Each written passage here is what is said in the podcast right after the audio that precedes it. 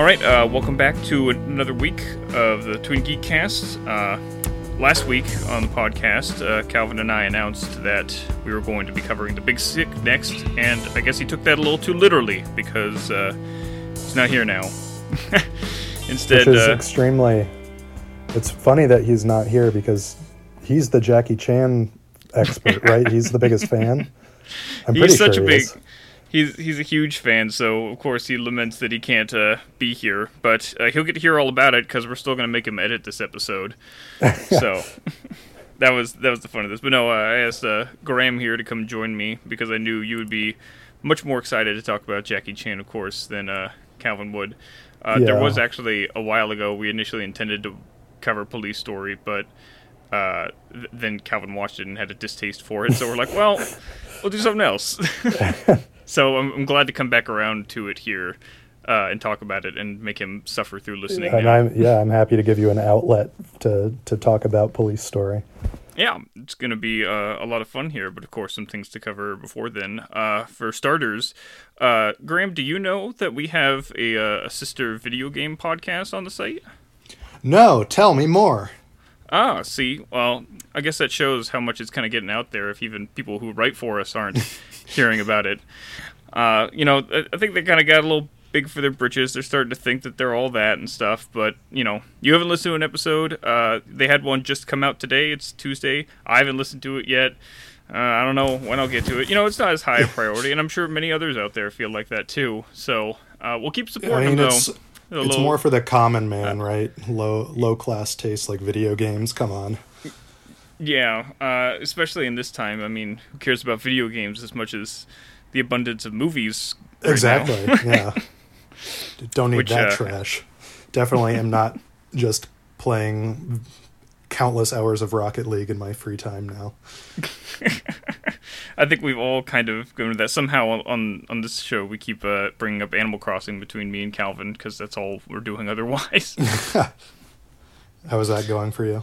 ah, it's, it's it's all right. I'm getting into the slump of it now that you passed all the main stuff. So you just check every, you know, like for an hour every day or whatever. And you're like, oh, why am I doing this again? Yeah, as, as someone who has never had a Nintendo system, can you please explain to me the appeal of getting out of the mundanity of your normal life to play a game where you just like pay bills and chop down trees? I mean, uh, I think a lot of it has to do with the cuteness factor of Animal Crossing. It's very That's uh, adorably designed, and there's part of that. And I guess, uh, especially now, I think people crave that that mundanity of going out and just doing things on a regular basis. You know, you can actually leave your house in Animal Crossing, Yeah. which you can't do right now. It seems so magical now.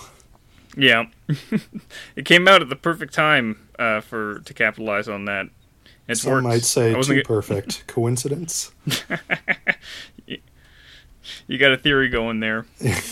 um, but yeah, other, otherwise there aren't any new movies to talk about. Uh, I mean, me and you, I think, are the worst people to talk about new movies anyway. Because even when there were new movies, n- we didn't go I- out and see them. I think last year I saw like 18 2019 releases, and then for 2020, obviously, I've only seen three, with one of them being one of the, the Safdie Brothers short film with Adam Sandler. So Yeah. I'm I'm well behind on new movies. I, I watched that. I watched that one too, but as far as for like in theater new movie experiences, I I went and saw Sonic. So I hope What? Yeah, so what a way to go out on. Like, Yeah, I really hope theaters come back in some form because that cannot be my last movie going experience. on the other hand, that might be the perfect grace note to uh, kill Hollywood with. Yeah. My Yeah, my f- final movie was The Invisible Man, which was pretty good. Um, and now we're all the Invisible Men. I think. Trying In- to in make a it way. poignant. Yeah, But uh, instead, I think we found more solace in watching uh, stuff that's on streaming and, and older stuff, and I guess in particular, uh, and finding time for those things that uh, we always put off before. I don't know if there's anything in particular you've been kind of uh, chipping away at, but uh, you know, I'm definitely going through the catalog. Definitely. So I've had the Criterion channel since uh, my birthday last year. I was gifted it, and I hadn't been making a ton of use. I'm enjoying it when I did, but now I finally have like the perfect excuse to just make extensive use of that, and I've been enjoying the Columbia Noir section. Uh, I've finally gotten around to Sunset Boulevard, um, just checking off some bigger movies. Slogged through Andrei Rublev uh, the other day, which unfortunately did not live up to my expectations. Um, Right. there, Sort of a there, there was definitely a, a little sore spot for some people. Maybe one Yeah. listener in particular that won't like hearing that. But one listener on the video game podcast. but no, I think that's the that's the perfect time to do that. Even if you don't come out entirely positive, like finally having the time to sit down and watch those long, hefty Russian movies. yeah, you of which you have uh, watched one too, I believe. Uh, I did indeed. Uh, Just a little I- bit longer than the average movie, though. It's it's a ti- tiny bit longer, maybe like seven hours approximately. yeah, Uh, give or take. It was uh, uh, Sergei Bondarchuk's uh, adaptation of War and Peace from 1966, which is this behemoth, massive, indescribable war film. Uh, like if the the runtime didn't already give that away, it's just in, absolutely insane. And ever since uh, they the Janus had released the restoration trailer uh, for it uh, last year for the Criterion release uh, that was upcoming. Uh, I, when I saw that trailer, I was just like, I definitely have to see this film at some point because it just seems so epic, and then it was difficult to find those seven hours until now when we're all stuck inside and there's so I was like, well, there's there's no reason not to, and so I set aside an entire day to watch it and just sit down and commit the whole day, order a pizza and everything. just one pizza for the whole day? Come on, you got to do better than that. Now that you've sat down and watched it all in one go, is that how you would recommend other people watch it? Seven hours in one sitting? Uh, n- no, not necessarily. You don't have to. Uh, for one thing, the film wasn't the the film wasn't released in just a single seven hour cut. Uh, uh, even on initial release in 1966, it was actually released over a two year period, um, in four different chunks. Uh, the the first half, Oh, the first okay. one's the longest at two and a half hours, and then each subsequent one's about an hour and a half each. Uh, and so you can very easily break it up over that time. It has very clear, easy act breaks. I just decided to do it in one sitting so that I could say I could, and and kind of tote that around as a badge of honor for the rest of my life. Yeah, that that badge of honor is gonna get you many an accolade along with your little metal criterion uh, yeah, I do collector have thing. I do have that. You didn't you didn't get that though because you got it for your birthday No, instead I'm of not, signing up right I'm away. not cool enough. Yeah, well, you, you should have because I don't see any reason not to have the channel. Again, it's it's such a great resource, and they just keep putting on more and more. I think that that uh, Columbia Noir section is a great example of that because that was what they launched with last year, but then they came back and added even more really great ones uh, for the one year, uh, I guess, anniversary of the channel being up. Mm. And uh, they just added some. Speaking of our movie uh, that we are going to be discussing, they added more Jackie Chan, uh, the Young Master, which he direct Jackie Chan directed in 1980, I believe. Um, supposed to have a killer one-on-one fight at the end. So our recent watch of Police Story might actually inspire me to check out some of his other.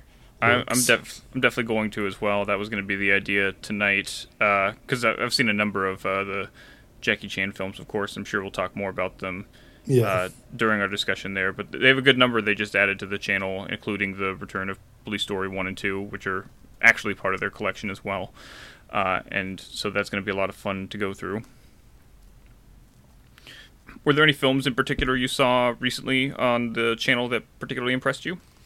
Uh, yeah, so back in the uh, Columbia Noir section, I watched Nightfall, which Jacques Tourneur directed. Uh, he previously did Out of the Past, which I believe is one of your favorite movies, and you turned me Yes. on to that.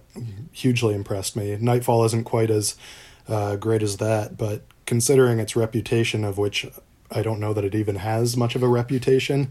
I was hugely impressed. Um, the the night before, I watched The Big Heat by Fritz Lang, which is one of the most notable noirs, I think. And well, I thought that was good. I think Nightfall sort of eclipsed it in every way for me because uh, just stylistically, Jacques Tourneur has such a way with the camera and the way he uses all the settings and uh, brings out the emotions of the characters. I was just really impressed with it. Hmm I, I certainly I have to wonder if you're already your your uh, enjoyment of uh, Tourneur as a uh, director to begin with has any influence on a particular Oh, I'm sh- appreciation for it. yeah, probably. I I have yet to be let down by one of his movies, and I checked out his whole filmography on Letterboxd, and there were just so many that I I haven't even heard of before. And when I click the check out some of the like user ratings of them, pretty much everyone every one of them has some sort of fan following. So I Mhm, he- I would certainly believe it. He even did a a Roger Corman film towards the end of his career. Uh, yeah, the uh, comedy of Comedy of of Terrors. Yeah, yeah, Yeah, it was it was basically a playoff of like a, a reteaming of everyone they put together for a different comedic film that they did like the previous year called The Raven with uh you know so it's got P- Vincent Price and Peter Lorre in it and Boris Karloff all in significant roles. I don't I don't like the comedy of terrors nearly as much as The Raven, but I think it's interesting that that's you know he, he, he went so many different places in his career that by the end he ends up directing a, a Corman film of all things. He also did an episode of The Twilight Zone that's quite good. Oh, it's it, it is interesting then to see. That's uh, something I always find very fascinating about the different directors and like tracking how away their career gets from different places. Have you uh, been buying any more Blu-rays or anything since you've been in quarantine? Is that a habit that uh, has increased in volume for you? It it hasn't only because I'm I'm being a good boy and not buying as much as I should. Uh, I'm tempted. You got to though, that- support those labels. You know, I know. stim- stimulate the economy, David. I'm hoping that some of the prices on things I've got my eye on will go down just a, just a little bit, just enough to incentivize me to buy a, a little bit more, and then I will. Mm. I do have some uh, criterions on pre-order though. I'm very very excited for next month, uh, so that they release Buster Keaton's The Cameraman already because I pre-ordered that immediately right away. I put my money down for it. I'm shocked. I, I I love Buster Keaton, of course, and I was super excited to see that uh, there. And of course, he is a Keaton himself was a, a huge major influence on our subject today. Indeed, he was. Uh, and now that I have finally watched uh, a couple works from Keaton, I can now readily see his influence on Jackie Chan. Yes, and of course, not just Keaton, but uh, last week's subject as well was a major influence. This was, of course, not planned, but funny how that works. Is uh, Safety Last? There's a, a really like very explicit homage uh, to Safety Last, particularly in another film Jackie Chan directed called Project A. I don't know if you've haven't seen, that, one. No. That one's fun. He's like they they are. Uh, he's a sailor in like uh, I think it's 18th century China fighting pirates. Sounds like a good premise for a Chan flick. Yeah, it's fun, but uh, it's definitely it. It all kind of uh, those films all kind of led up to the great success of uh, Police Story here. Like this is really the culmination of everything he was working towards in the early '80s up until now, and you can really see how it all comes together in this fantastic, brilliant action spectacle uh, masterclass. And before he made Police Story, he had tried going to Hollywood before, which resulted in spectacular critical and commercial failure, right? Right. I'm trying to remember some of the films he did then, but basically, like, uh, it's it's interesting to hear Jackie Chan talk about experience in America because the, one of his bigger complaints is that they just don't give you enough time to do things properly. Yeah, uh, yeah. you know, to really practice and rehearse stunts and such. Yeah, the Hollywood productions have much tighter timetables and uh, uh, money constraints for certain things, so everything costs more, and uh, you know, directors don't have the leeway to just sort of do whatever they want and uh, have stunt people throw themselves around in the most dangerous way imaginable, as well as directors not really knowing how to shoot action or edit action in particular. I know he Jackie Chan in one of the interviews I saw was quite emphatic about uh, how to edit action, where American directors will make uh, cut halfway through a punch and then the second shot will be the continuation of the punch. But the way Jackie edits, he'll sh- do the full punch and then cut and do the full punch from even further back. So you actually see it twice, but your mind stitches it together as one punch with a lot more impact and is a lot more clear than if you had cut halfway through one punch. And that's definitely something he does a lot. That little bit of repetition, especially in the like finale of Police Story, is the famous one where he's sliding down the pole and you see it mm-hmm. from three different angles. But oftentimes it's just to to show that, and it's the he's giving you the feeling of it rather than like the literal uh, thing that it is, because that's what's more important is what the audience feels rather than what you're trying to be exacted your replication of an action. Definitely. And just also highlighting how real the stunts and combat are. I mean, they obviously have some pads and tricks and other stuff um, at their disposal, so they're not actually killing themselves, but like the wide shot so you can see pretty much everything going on and the use of slow motion, not as some sort of stylistic signifier like Zack Snyder is fond to do, but to so you can actually see every inch of the uh, the choreography that they've come up with. Right, and and that strive for realism is, I think, especially as well, what sets Police Story apart from a lot of others because it takes this more kind of uh, known uh, idea of a cop drama uh, effectively here, but it, it really dials up the, the reality of it and the and the the physical relatability of the the violence you see on screen as opposed to a lot of the uh, martial arts films from the 70s in Hong Kong, which were all more period piece, stylistic, you know, fight choreography, drama mm-hmm. stuff. Whereas this is all a lot, a lot more realistically driven fight sequences, and you know, he brings even more in that in with the incorporation of uh, so much in the in the environment in particular.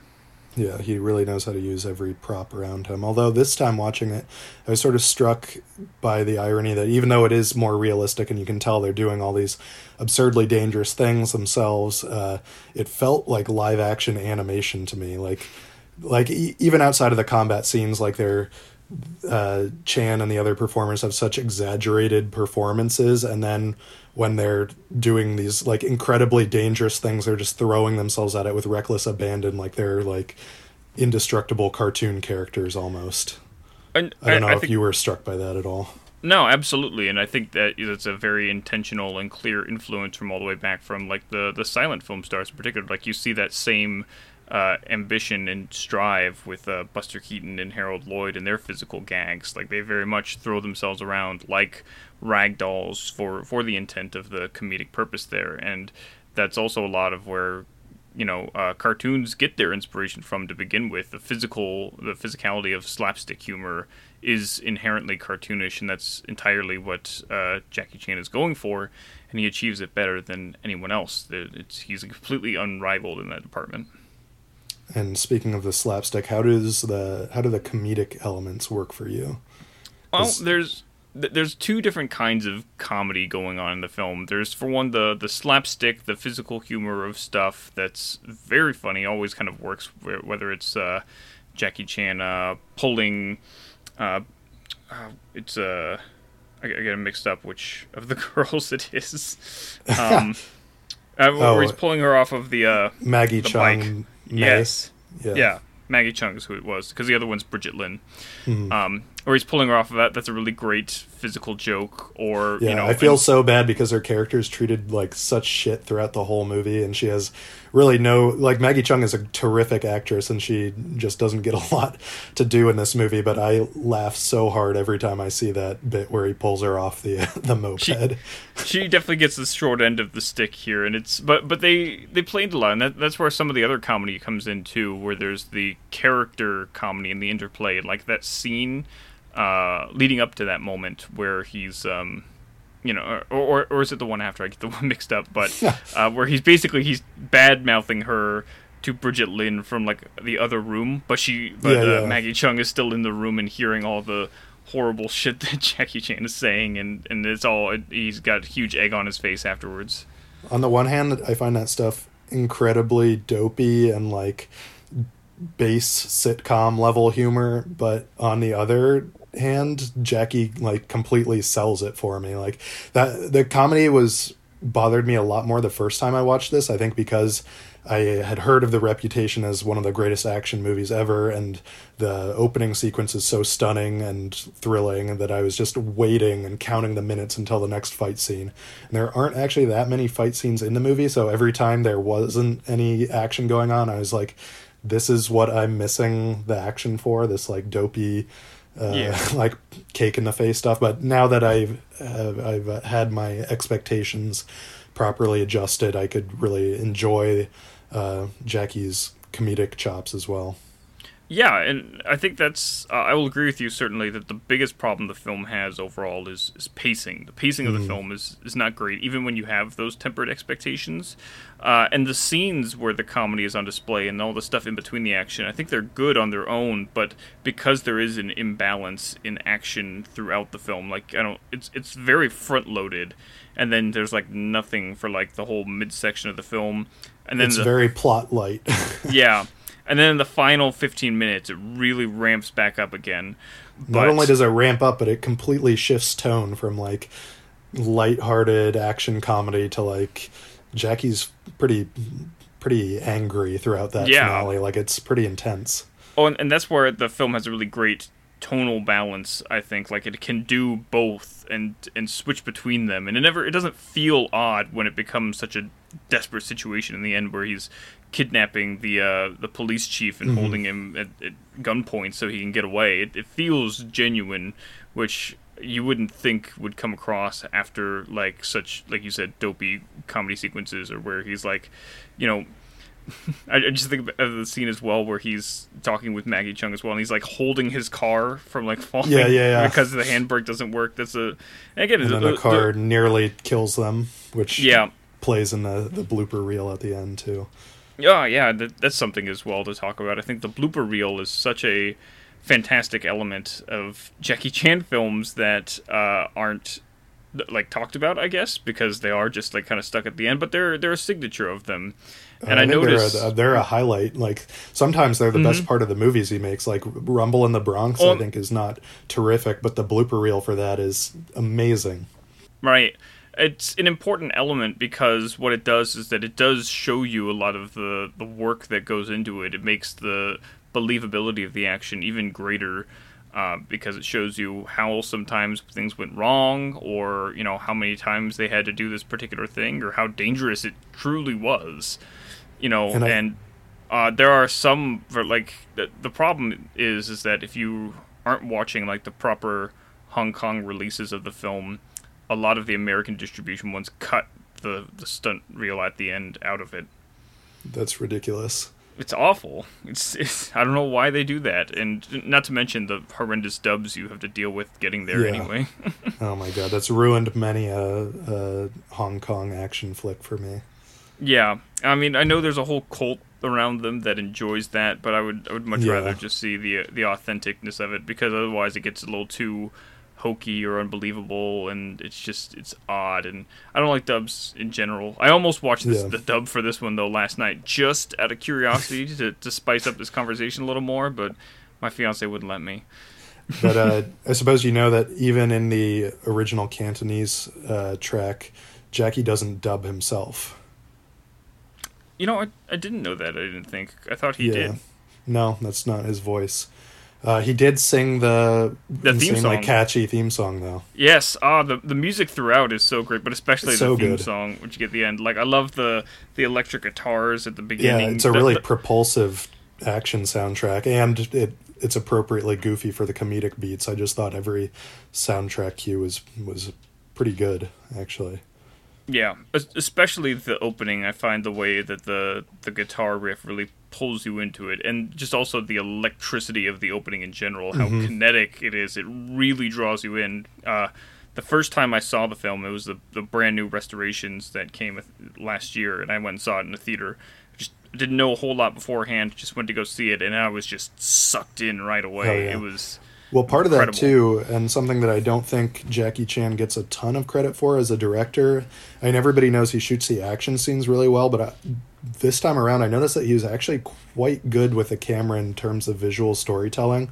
Like that opening sequence where he's setting up all the different players and the sting operation. There's not a whole lot of dialogue outside of naming who the major players are, and the camera itself does a lot of interesting work in showing you the relations between people and what's happening with zooms and dollies and whip pans and stuff like that. It's almost McTiernan esque in its his ability to use the camera to effectively tell the story. Yeah, I, I certainly agree with that. I definitely noticed this last time how uh, prolific the the zooms and the whip pans were in particular uh, to not only communicate that and the relation and such, but to create that constantly moving feeling that the opening has and keep building and building on the energy of that opening. And it's uh, uh maybe that's also part of why uh, what contributes to the rest of the film feeling like it can't quite live up because that opening is just so incredible and so well uh, put together, and it, Yeah, and it builds and builds to the kind of this great climactic chase. I remember again sitting in my seat. I was just like I was could not believe how it kept one upping itself as things going. And by the time the cars are rolling through the shanty town as it explodes, so insane. You could never do that in a Hollywood movie. I mean, Hollywood movies have tried. I think Bad Boys 2 highway chase scene or some other chase in the movie is sort of an homage to that, but it just Yeah. doesn't even come close to the sheer disregard for human safety or property that uh, this movie showed with that scene. Right, and it's just it's so much, and I I think that's also where some of the, the comedy comes into that I really enjoy. It's it's less on the, the Jackie dopey side, but like poking fun at like the the police force and stuff, and how they're like in, in very disregarding of the human life uh, in the situation there, and the kind of like the behind the scenes. Uh, face of like uh, working with the press and such and like kind of the image that they present there and the facade of it all they they make a lot of fun out of that Yeah, I I think before I saw Police Story, I was like, okay, Police Story is an insanely generic name for a movie. I guess it's about police. It's an action movie. The story doesn't matter. Who cares? But this time around, I was like, okay, I can see why he actually named it Police Story because it's like such an all encompassing pastiche slash homage to cop stories. So it hits like every single major trope, but it also sort of has these sort of insightful little jabs at uh, like law and order in general. So I think it sort of doesn't quite get as much credit as maybe it deserves as a as a commentary on that sort of stuff. Like Yeah. the se- sequence where he's used as a propaganda vehicle, and there's the the funny photo montage of him in all sorts of different situations. That, that is a very funny one. They put him on all sorts of outfits and such, and they, uh, li- like immediately afterwards, they're using him as this poster child to promote the police force because he did so well. But you know, he, he they also have him like giving all the credit to the, to the superiors in the speech and everything, and that's, yeah, I, I would say that's a humorous element of commentary that's kind of uh, sprinkled onto the film. So how does this rank for you as an action movie in terms of the the pantheon of action movies? Is this top ten for you? What do you say? I think it's got to be almost right. Like just on action set pieces alone, like maybe the film itself isn't a cohesive masterpiece, but all of the action set pieces, both the, the beginning and the end in particular, are just so phenomenal and so uh, ma- masterfully created and uh, unrivaled. I think that it has to be in there. You know, Yeah, it's certainly maybe- in the conversation. I like you. I think the rest of the movie sort of holds it back from maybe the some of my absolute favorite action movies, but the finale in particular is just like that's one of the most impressive action sequences ever made. Uh, certainly agree with that. Uh, it, with everything they do, especially with like the all the glass breaking and such that they go in the Yeah. finale, it's basically in the, the same realm there as as Die Hard in that sense. Yeah, a lot of glass being broken in both of those movies. Uh, do you have Is a it- favorite uh, action beat in that finale? I should have thought about this when when it was going here because there's so many uh, great moments. Of course, there's the the big slide at the end down the pole. Um, You know, last night I, I, I actively like I, I kind of cringed a little when there was the guy he threw like Jackie threw him onto the escalator and he bounces a couple of times as he comes yeah, down. I know. Oh my god. Ow! Ow! I think I was cringing more in that sequence than I would like the entirety of like a Saw movie. It was just Right. because in this I knew that people were actually getting hurt.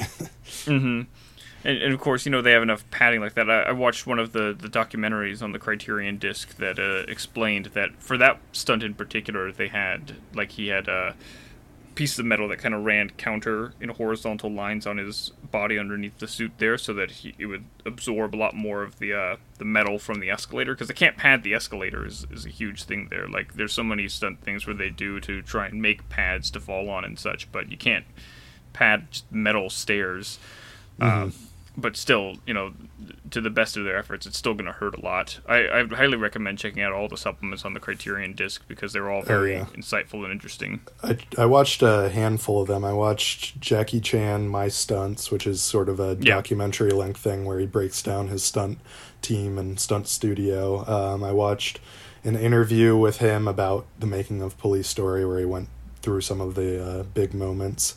And then I watched uh, this reunion with him and his stunt team in China, and it's sort of like a big, tearful, melodramatic, obviously staged reunion, and then he sings uh, the theme song in front of a massive crowd It is, as if it was some big surprise. it's a very good theme song. I hope we can convince Calvin to stick it in here in the edit somewhere.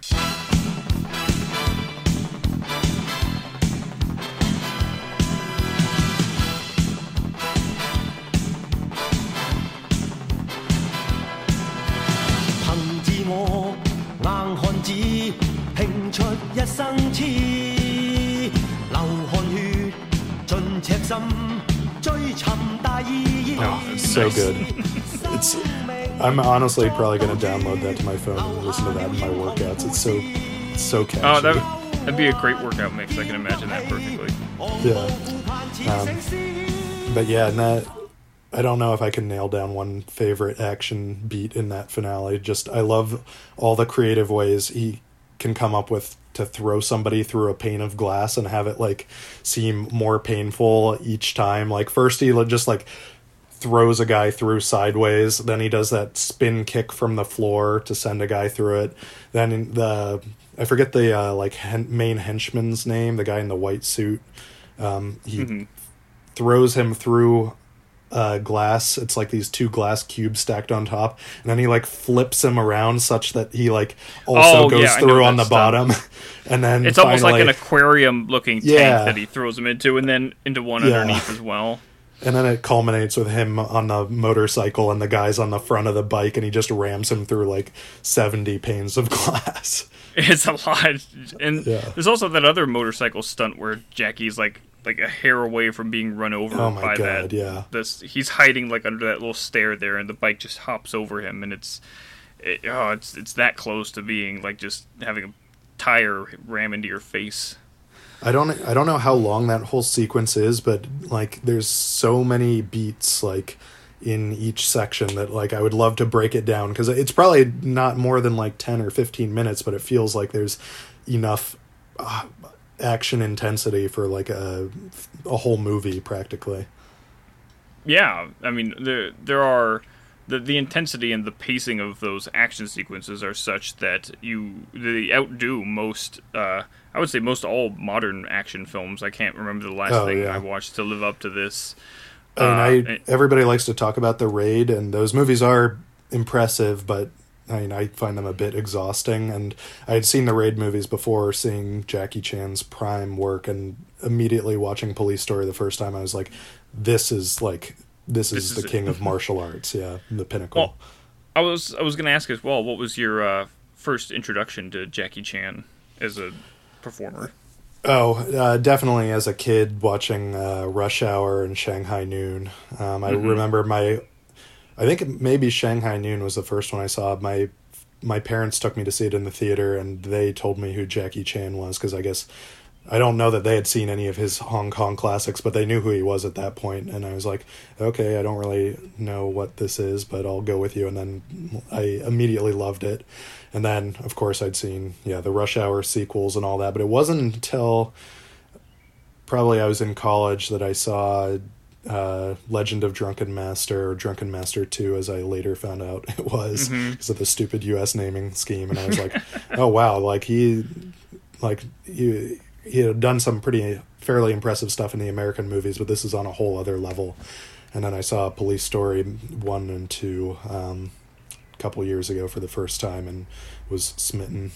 Yeah, that's that's basically my same experience, and I would also say that Drunken Master 2 is up there in the same category as Police Story there in terms of just like action spectacleness and, and comedy, uh, really great uh, comedy as well. In the American films, I think that what really endears us about Jackie Chan, the American films, so that we, we start there and then move on to the more impressive stuff, is that he has this great persona and this, Mm-hmm. this personality to him and this very comedic, great comedic sensibility that does make him again more comparable to people like Buster Keaton and Harold Lloyd, and that's what initially attracts us to him because I, I can't say that anything in those American films I saw, even ones like Rumble in the Bronx, uh, you know, which is, is still more in the kind of classical Jackie Chan echelon, is they're just not as memorable overall, and there's no singular stunt that stands out. I guess in Rumble, I remember the giant like air floating ship thing at the end.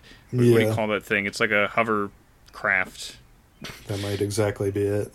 it's it's it's weird. It's, it's a very odd climax for that film, Yeah, but the I- whole film itself is weird. So It is It is the quote unquote New York City that's clearly in Canada. yes, like no attempt was even made to make it look slightly like the Bronx.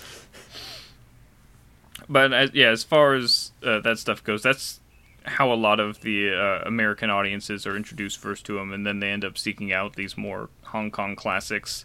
And it just like they can't hold a candle at all. There's nothing there, but uh, there is some a testament to there that uh, Jackie Chan's personality as an as an actor, as a performer, first and foremost, is what makes these films so uh, endearing, and not just incredibly impressive stunt work. Definitely, because I mean there there's so many martial artists slash actors that you know can do these incredible physical things like Jet Li, you know Bruce Lee, uh, uh, Jean Claude Van Damme and stuff, but Jackie Chan is like so endearing as well. Like he can sell the comedy of it. You can he's relatable. He doesn't have to be the badass in every single scene. In fact, he's often the butt of the joke. He's sort of got that Harrison Ford and Indiana Jones uh, esque capability of being at once the hard ass, but then on a flip of a switch, you know, taking a punch and getting beaten down and being the butt of the joke, which just makes him a lot more appealing Yeah. to me. That's that's definitely the big contrast with the immediate comparison of uh, Bruce Lee, who was kind of the icon that everyone was trying to fill in the wake of his untimely death in the the mid '70s or so. Uh, and of course, Jackie Chan was like the the next real like big one I think to come out of that crop, and because he carved himself out a more uh, unique personality is why he ended up being so successful. That he was intentionally trying to get away from the the Bruce Lee style of performance and you know very big gestures and you know these one-on-one fights and everything. What what Jackie Chan especially does in particular that he's he's said in contrast to Lee specifically is the idea that he wants to be fighting like four or five people at once and have them all like in combating them whereas in like a Lee film y it, there's like kind of just gang you know gangsters hanging out in the background of the shot Yeah. waiting for their turn to I jump in That's sort of a, a thing that everybody that's seen a martial arts or samurai film always nitpicks is the they're all taking turns to fight this guy. Why don't they all come in at once? And Jackie Chan movie is the perfect rebuttal to that. It's like, okay, now they're all coming in at once. How is he going to do it? And that just forces him to be so much more creative because not only does he just take them on with uh, his fists or whatever. He uses everything in the scene for maximum potential. Like that great fight sequence in the middle of the movie, the where he's ambushed um, in the car, and Yeah. he I, he comes up with so many different ways to move in and out of the car, drop kick people through the car, use the doors. Like it's it's unreal to me. And, and that goes back to his creative like just this mission statement that he has to try and incorporate and do as many original things as he can and especially with the incorporation of different props into set pieces and that's how you get stuff like the motorcycle at the end uh, bit there or uh, of course like in the beginning of the film where you have him chasing and like using the umbrella to hold on to the, the big bus which is just like this amazing uh, part in the opening that really like you it takes you and like, I, I think that's the moment where i'm like oh this guy is really something special. This is something different. He's you know mm-hmm. doing something that people would never do where he's flying around the corner just like barely hanging on with the umbrella. It's And uh, it's moments like that where you can most clearly see the lineage from like Buster Keaton or something. Yeah. that's a gag that you would you could easily see. Uh, It's it's literally. I'm thinking about it. There's a Buster Keaton gag where he's running away from a group of cops and he grabs onto the back of a trolley car and his feet fly up into the air as he's hanging on. and he pulls himself in. Well, there you go. But then what then turns the scene into something that's so quintessentially Jackie Chan, devoid of all, all the influence, is that at the the end of that sequence with the bus where he's standing there with the pistol and he shoots into the air and the bus screeches to a halt and those three guys just fly out of the window and l- face plant on the, the pavement, which I learned was not supposed to happen. They were supposed to have the car break their fall, but they just hit the pavement, and the, that's like I know that the in the age old argument between like CGI and practical effects, it's all about like oh the end res- in the end result it doesn't matter, but like there's something to be said for like knowing exactly how something was done and knowing that it's real really enhances your enjoyment in something like this. Well, I, I think as cinephiles, that's what we all end up enjoying. Is the the process behind it informs the enjoyment of it even more so. Uh, knowing how all the gears kind of click together and make the the art is the very uh, you know an interesting aspect into itself. And that's why, again, kind of coming back to the gag reel at the end and seeing how that stuff, and particularly that bus gag, you can see there was a take where uh, the bus did not stop in time, and Yeah. Jackie had to get out of the way and so it is it's just even more impressive to see it uh, how it was kind of constructed and knowing the uh, the ideas behind it and such and that that And- informs Not only that, but another another thing that's so Jackie Chan about that is he left the messed up take in the movie because it was more painful. Like he, he in all his interviews he just talks about how like, you know, how dangerous it is, but it's always worth it because, you know, like that's what you have to do to make it as entertaining as possible. These are people that really don't have much regard for their own safety so long as they can get, deliver an entertaining product. well and, and what i found especially is that it's not i think it's important to emphasize as well that it's not solely jackie chan of course like Yeah. the, the incredible thing is all the people behind him and working with him to make this happen is that his stunt team is so well coordinated and, and uh, they're all in sync together. Uh, watching those behind the scenes features as, as you did as I- well. Yeah, they Uh, have such a bond together. I, that one reunion was very obviously staged, but I think there was still real emotion. You could tell that these people really go through a lot together because, in order to pull off these things that look so effortless on screen, they have to spend so many hours and days and weeks and months rehearsing and training and being in perfect unison, and they have to have the utmost trust in one another that they're not going to like actually hurt one Yeah, another. well, and the system they have worked out to make sure that doesn't happen is kind of really interesting in and of itself. Is that they have like this almost this this language of grunts to Mm-hmm. indicate when like so. Uh, uh, hearing the way Jackie describes it is like they have like if someone's coming from behind him and they give him like an oh instead of an ah or something like and that's just like this That's when it's a- signal to jump or duck yeah, or whatever. or if it's a punch that's coming or a kick, like it's that like they have this very specific language worked out to specify all that, and that's those are the audio cues so that they know when to fight, and that helps them make things so much faster and so much closer to the the skin there, and why they can do actual physical contact in the punches and kicks. Uh, you know, because they put so much trust in communication between each other. It, it never looks fake because it isn't really fake. Yeah, I thought that was fascinating. That that whole Jackie Chan my stunts thing is well worth a watch because he just goes into so many of the tricks they do, like powdering their uh, feet Yep. or the so that you can see the hits more clearly, or even down to wearing like white shoes against darker pants so that you can track their feet when they're doing these fast kicks and stuff. It, it's really fascinating and really makes you appreciate how much work goes into uh, choreographing these fights. Right, those are like small details that, as, as an audience member, you don't think about, but does make all the difference in the end. If you saw a black shoe hit a black chest, then you know it wouldn't. Uh, it would all kind of mesh together. Yeah, Hmm. Makes it more striking. Uh, is there anything you want to say as well about Police Story Two? Since I know that the the Criterion bundle there has them both, and they're they're both w- worth talking about. But I just think Police Story, the first one, was like this electric and drawing one that kind of pulled us. Yeah, I think that's the one that's generally regarded as the best in the series, and I, I am curious to rewatch Police Story two again because I found the rewatch of the first one to be so rewarding. But when I when I first saw it, I thought it was roughly equal to the first one. Actually, I know a lot of people aren't as fond of it, but it makes some there are some trade offs between the two. Whereas it never quite reaches the heights of that insane mall finale, or maybe even the opening as well. Um, it's more consistent. I would say there's more emph- emphasis on having an actual police story plot Story, uh, yeah. with some level of intrigue besides just like scattered vignettes and gags um, and there's more consistent levels of action and stunts throughout it just in smaller bursts there is that great uh, finale in the firework factory and the absolutely amazing playground fight which i think comes close to matching the stuff Yeah. in the first movie the the but- playground fight is about as equal in terms of the the spectacle and the uh, the just amazing coordination of it, and it's probably I think a faster fight sequence, like in the speed of the punches and everything, than anything in the first police story from from my memory. he makes great use of the weapons around the place and just having a like such a creative fight scene on a playground is such a perfect microcosm for Jackie Chan's approach to martial arts in general.